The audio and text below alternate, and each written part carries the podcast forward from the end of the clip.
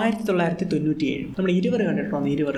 പിന്നെ അതാരാ കാണാത്തതായിട്ടുള്ള ഈ ഇരുവർ സിനിമ അവിടെ ഇറങ്ങി. പക്ഷേ അതിനുശേഷം ഒരു ഇന്റർവ്യൂവിൽ നമ്മുടെ മണലക്ഷ്മി സാറ് പറഞ്ഞു എനിക്ക് ലാലിനെ വെച്ച് ലാലേട്ടനെ വെച്ച് ഡയറക്റ്റ് ചെയ്യുമ്പോൾ ഒരു ഡയറക്റ്റ് എന്നുള്ള രീതിയിൽ എനിക്കൊരു ടഫ് ടൈം ആയിരുന്നു. എന്ന് മണലക്ഷ്മി ഒരുപാട് സ്ഥലം സമയത്ത് പറഞ്ഞിട്ടുണ്ട്. പക്ഷേ അതെന്താ അങ്ങനെ പറയും എന്ത് പറഞ്ഞെന്ന് ഇപ്പോൾ കേൾക്കുന്നവനും ഡൗട്ടുണ്ടായി പക്ഷേ പോഡ്കാസ്റ്റ് കേട്ട് കഴിയുമ്പോൾ നിങ്ങൾക്ക് മനസ്സിലാവും മണലക്ഷ്മി എന്താ അങ്ങനെ പറഞ്ഞത്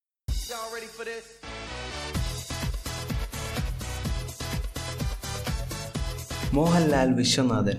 എന്ന നമ്മുടെ സ്വന്തം. ലാലേട്ടൻ. ഇന്ന് അറുപത് വയസ്സ് തികയുകയാണ്. പുള്ളിയുടെ ഫസ്റ്റ് പടം തിരനോട്ടം. തിരനോട്ടം. അത് റിലീസ് റിലീസ് ആയില്ല പക്ഷേ പുള്ളി ഇന്ന് ഇന്നത്തെ നമ്മുടെ ഒരു ജന്മദിനത്തിന്റെ സ്പെഷ്യൽ ആയിട്ടുള്ള ഇന്റർവ്യൂ തന്നെ പുള്ളി പറയുന്നുണ്ടായിരുന്നു. എം ജി കോളേജിലൊക്കെ പഠിക്കുന്ന സമയത്തോ ഒക്കെ പുള്ളി ഒരിക്കലും വിചാരിച്ചിരുന്നില്ല ആക്ടർ ആവണമെന്നൊന്നും പുള്ളി കരുതി ഒരിക്കലും കരുതിയിരുന്നില്ല എന്ന് പുള്ളി ഇന്ന് ഇന്റർവ്യൂവിൽ പറയുന്നുണ്ടായിരുന്നു. പക്ഷേ ഇപ്പൊ നാൽപ്പത് വർഷം കഴിഞ്ഞിരിക്കുകയാണ്. നാൽപ്പത് വർഷങ്ങൾ കഴിഞ്ഞിരിക്കുന്ന. ഒരുപാട് അനശ്വരമായിട്ടുള്ള കഥാപാത്രങ്ങളിൽ നമുക്ക് മറക്കാൻ സാധിക്കാത്ത ചില സമയത്ത് മലയാളികൾക്ക് രോമാഞ്ചം കൊണ്ടുവന്ന ഒരുപാട് കഥ. അനശ്വരമാക്കിയ ഒരുപാട് കഥാപാത്രങ്ങളുണ്ടല്ലേ നമ്മുടെ സേതുമാധവനെ പോലെ. ആടുതമ്മയെ പോലെ. അല്ലെങ്കിൽ നന്ദഗോപനെ പോലെ. ബാലനെ പോലെ. സാഗർ കോട്ടപ്പുറം അല്ലേ?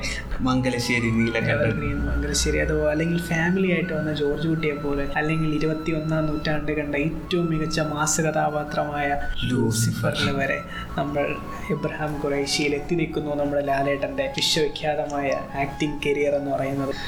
ഞാൻ നേരത്തെ നിങ്ങളോട് പറഞ്ഞില്ലേ? തുടക്കത്തിൽ നിന്ന് പറഞ്ഞു മണിരത്നം എന്തുകൊണ്ട് ഒരു ടഫ് ടൈം പുള്ളിക്കാരനുണ്ടായിരുന്നു ലാലേട്ടനെ വെച്ച് പ്രധാന ഒറ്റ കാര്യമേ ഉള്ളൂ. മണിരത്നം ഒരുപാട് സമയത്ത് കട്ട് പറയാൻ മറന്നുപോയി എന്ന് മണിരത്നം ഇന്റർവ്യൂവിൽ പറഞ്ഞിട്ടുണ്ടായിരുന്നു. കാരണം ഒരുപാട് ലോങ് ഷോട്ടുകളൊക്കെ ഉണ്ടായിരുന്നു. ലോങ് ക്രൂ ആയിട്ടുള്ള ഒരുപാട് ഷോട്ട് പക്ഷേ അദ്ദേഹത്തിന്റെ ആക്ടിങ് കണ്ട് പലപ്പോഴും മണിരത്നം കട്ട് പറയാൻ മറന്നുപോയി. കാരണം അതിന് ശേഷമായിരിക്കും അതാണ് അദ്ദേഹം പറഞ്ഞു ലാലേട്ടനെ വെച്ച് ഇനിയൊരു ക്യാരക്ടർ ചെയ്യുമ്പോൾ ഒരുപാട് സൂക്ഷിക്കണം എന്നുള്ള രീതിയിൽ മണിരത്നം എന്ന് പറഞ്ഞു.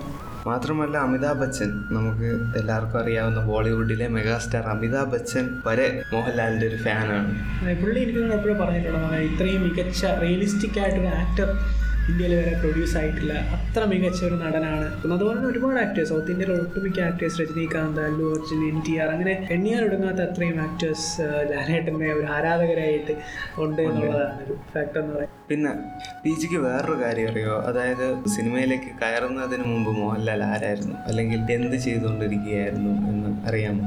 പുള്ളി റെസ്ലിംഗ് അതെ പുള്ളി ഒരു പ്രൊഫഷണൽ റെസ്ലറായിരുന്നു അതിനുശേഷമാണ് സിനിമയിലോട്ട് വന്നത്. അൺപ്ലാൻഡ് എന്ന് പറയുന്ന സംഭവം ആയിരുന്നിരിക്കാം പുള്ളിയുടെ ജീവിതത്തിൽ ഒരു വഴിത്തിരിവായത്. ഒരു വില്ലനായിട്ട് പുള്ളി വന്നു. പക്ഷേ നാളെ ലോകം എന്തെങ്കിലും കേരളത്തിനെ വാഴ്ത്തുമ്പോൾ അതിനകത്തൊരു പേര് നമ്മുടെ ലാലേട്ടനായിരിക്കും. അപ്പോൾ ഇന്ന് ലാലേട്ടന്റെ അറുപതാമത്തെ ജന്മദിനം ആഘോഷിക്കുമ്പോൾ ഒരു സംസ്ഥാനം മുഴുവൻ അദ്ദേഹത്തിന് വേണ്ടി ആ ജന്മദിനം ആഘോഷിക്കുകയാണ്. യുവാക്കളുടെ ഹരമായിട്ട് അല്ലെങ്കിൽ ഒരു ഹർത്താൽ ദിനത്തിൽ പോലും ഫാൻ ഷോസ് നടത്തിയ ഇന്ന് മാധ്യമങ്ങൾ മുഴുവൻ ഏറ്റെടുത്ത് നടത്തുന്ന ഈ ജന്മദിനം കാണുമ്പോൾ നമുക്കൊരു കാര്യം മനസ്സിലാവും. എന്തോ? എന്നെ ഇഷ്ടമാണ് ആളുകൾക്ക്. I hate you. It's impossible ഇത്രയും സുന്ദരനായ സൽസ്വഭാവിയായ ചക്കരക്കുട്ടനായ ഒരു പെൺകുട്ടിക്ക് മനോഹരമായ ഒരു ജീവിതം വാഗ്ദാനം ചെയ്യാൻ കഴിവുള്ളവനായ ഈ ഉണ്ണികിഷനെ ഗാഥയ്ക്ക് ഒരിക്കലും വെറുക്കാൻ പറ്റില്ല. It's impossible